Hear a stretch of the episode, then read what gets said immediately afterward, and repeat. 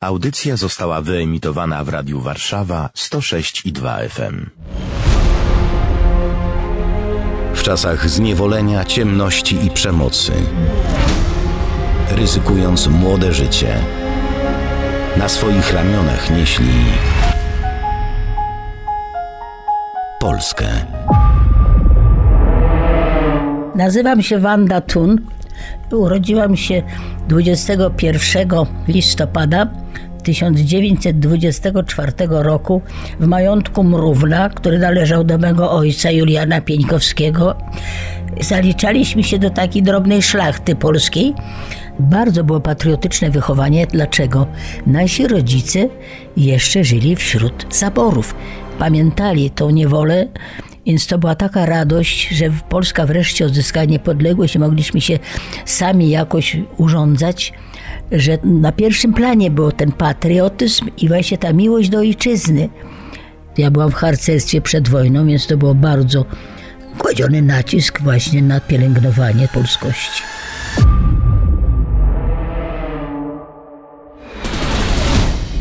A w 40 roku mama mnie wywiozła do Warszawy, ponieważ taką młodzież Niemcy wywozili na roboty do Niemiec. Nie chcąc tracić czasu, poszłam do szkoły pielęgniarskiej. Ja pamiętam taki dzień, jechałyśmy z koleżanką właśnie do szkoły przed ósmą rano i tam my patrzymy, a tu kałuża krwi potworna na chodniku i zasypowali już piaskiem tą kałużę. No przecież myśmy przeżyły to potwornie, bo oni rozstrzeliwali przeważnie nad ranem. Takich miejsc w Warszawie jest bardzo dużo. Oczywiście do ruchu oporu wstąpiłam od razu, jak przyjechałam do Warszawy, mając lat 16. I to się zaczynało od takich wykładów z historii. Koncerty były szopenowskie na przykład, bo to nielegalne było przecież. Deklamacje patriotyczne. A poza tym no my młodzi byliśmy w tym ruchu oporu, więc myśmy też brali udział w tej y, małej dywersji. Tam się malowało na ścianach PV. Szczególnie największy fason to był tam w dzielnicy niemieckiej to malować. Dwie stały na czatach, a trzecia malowała. No bo jak Niemcy nas odkryli, no to kula w łeb natychmiast. Ale to był największy fason iść właśnie tam, gdzie pamiętajcie, że, że myśmy nie mieli innych rozrywek. Jak się miało 17 lat, to była świetna rozrywka. I tak dotrwałam do, do powstania.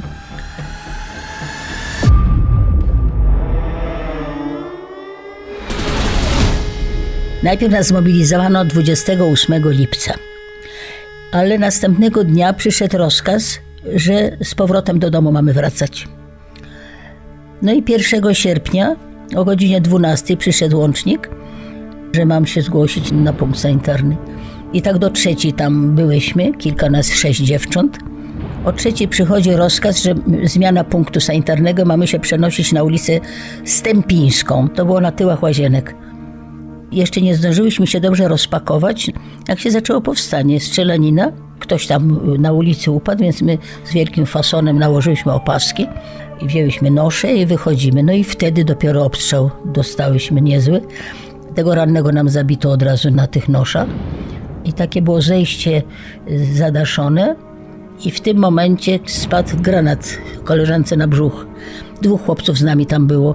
Więc on odrzucił, zdążył odrzucić ten granat.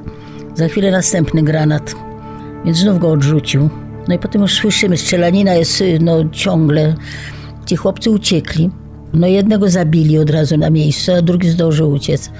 A w międzyczasie nasza koleżanka, która wybiegła z opatrunkami do tego rannego, została postrzelona w obie ręce.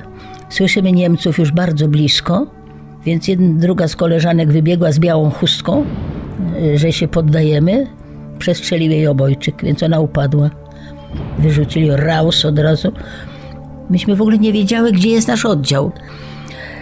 Okazało się, że na tyłach łazienek stacjonowali Niemcy, ale oni wrócili dopiero co z frontu i nie wiedzieli, co się w Warszawie dzieje. W ogóle nie wiedzieli, co, co się dzieje. A co z tą naszą, która tam leży? A po tamtą powiedzieli, przyjedzie e, sanitarka. I one zostały zawiezione do szpitala wolskiego i przeżyły. I rano oni mówią, idź ta do domu. To był taki Ślązok on tak ze Śląska mówił. I on powiedział, że ma nie strzelać. Rzeczywiście, myśmy przeszły przez plac, on do nas nie strzelił. No to poszłyśmy No kulki gwizdały trochę, ale myśmy przeszły do góry na Pułaską i chcemy przejść Pułaską na drugą stronę, żeby y, gdzieś się dostać no, do jakiegoś punktu, żeby coś robić. Mieszkańcy nam powiedzieli, wy nie, w ciągu dnia nie możecie przejść, bo jest straszny obstrzał. Musicie poczekać do wieczora, jak będą strzelać świetnymi pociskami, to wtedy przebiegniecie pomiędzy jedną serią a drugą. No i tak było.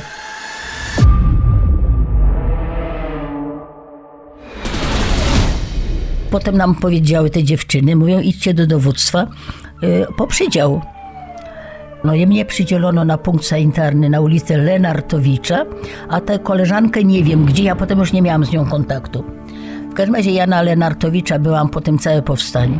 Te punkty sanitarne to polegało na tym, że do szpitala trafiali y, ranni pierwszej linii. W szpitalu miejsc ubywało, bo Niemcy ciągle bombardowali, a rannych przybywało. No i właśnie ja na takim punkcie byłam do końca września, do 24 września, kiedy pod Mokotów. Najpierw były bombardowania, strzelali z różnej broni lądowej, między innymi tak zwane krowy, bo to pociski dwunastostrzałowe, zapalające. Jak nakręcali to maszynerię wyrzucającą te rakiety, to to taki dźwięk wydawało, jakby krowa ryczała. I myśmy to nazwali krowy. No jak się słyszało ten dźwięk, no to teraz czekamy, gdzie te pociski polecą.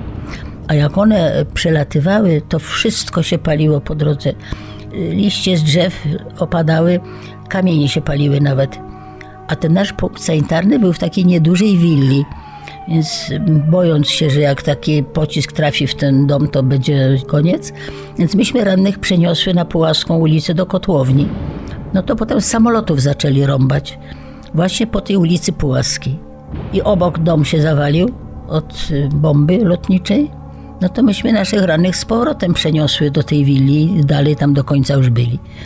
No i potem jak się zaczęła ofensywa taka, że ze wszystkich rodzajów broni strzelali, no to ten ktokolwiek mógł kuśtykać, to się wycofywał. Były rowy strzeleckie pokopane wzdłuż ulic i tylko tymi rowami można było chodzić. Ci, którzy mogli, to się wycofywali, a ci leżący nie. Więc myśmy zostały dwie z tymi leżącymi, trzech naszych chłopaków było, bo my cały czas twierdziłyśmy, że my jesteśmy cywile przypadkowo ranni. I potem przychodzi taki Ślązok i mówi, idź do domu. Jak my pójdziemy do domu? Czy oni tu zostaną?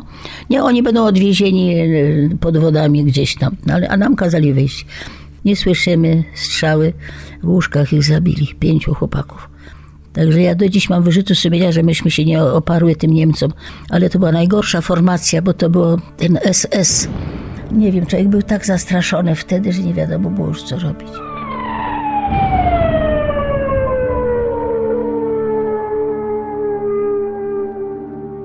Następnego dnia do Pruszkowa nas prowadzono i wtedy nadleciały ruskie samoloty i nasza eskorta niemiecka się rozpierzchła ze strachu.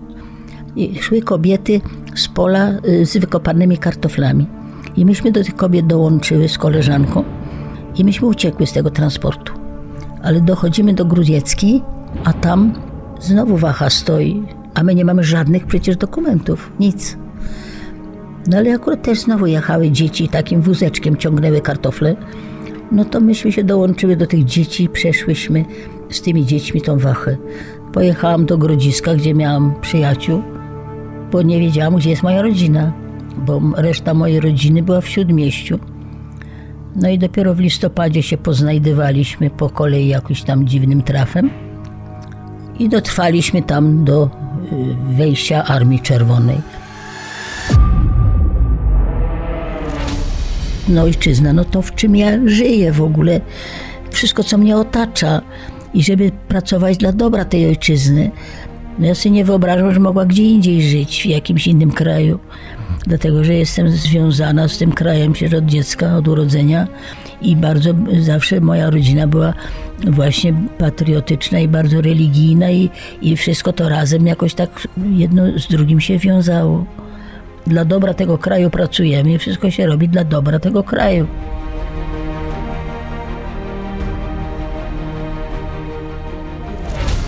Młodzi, wolni, pełni ideałów. Dzięki nim żyjemy w Polsce. w wolnej Polsce. Z wdzięczności za Polskę. Dofinansowane przez Polską Fundację Narodową. Audycja powstała we współpracy ze Stowarzyszeniem Paczka dla Bohatera.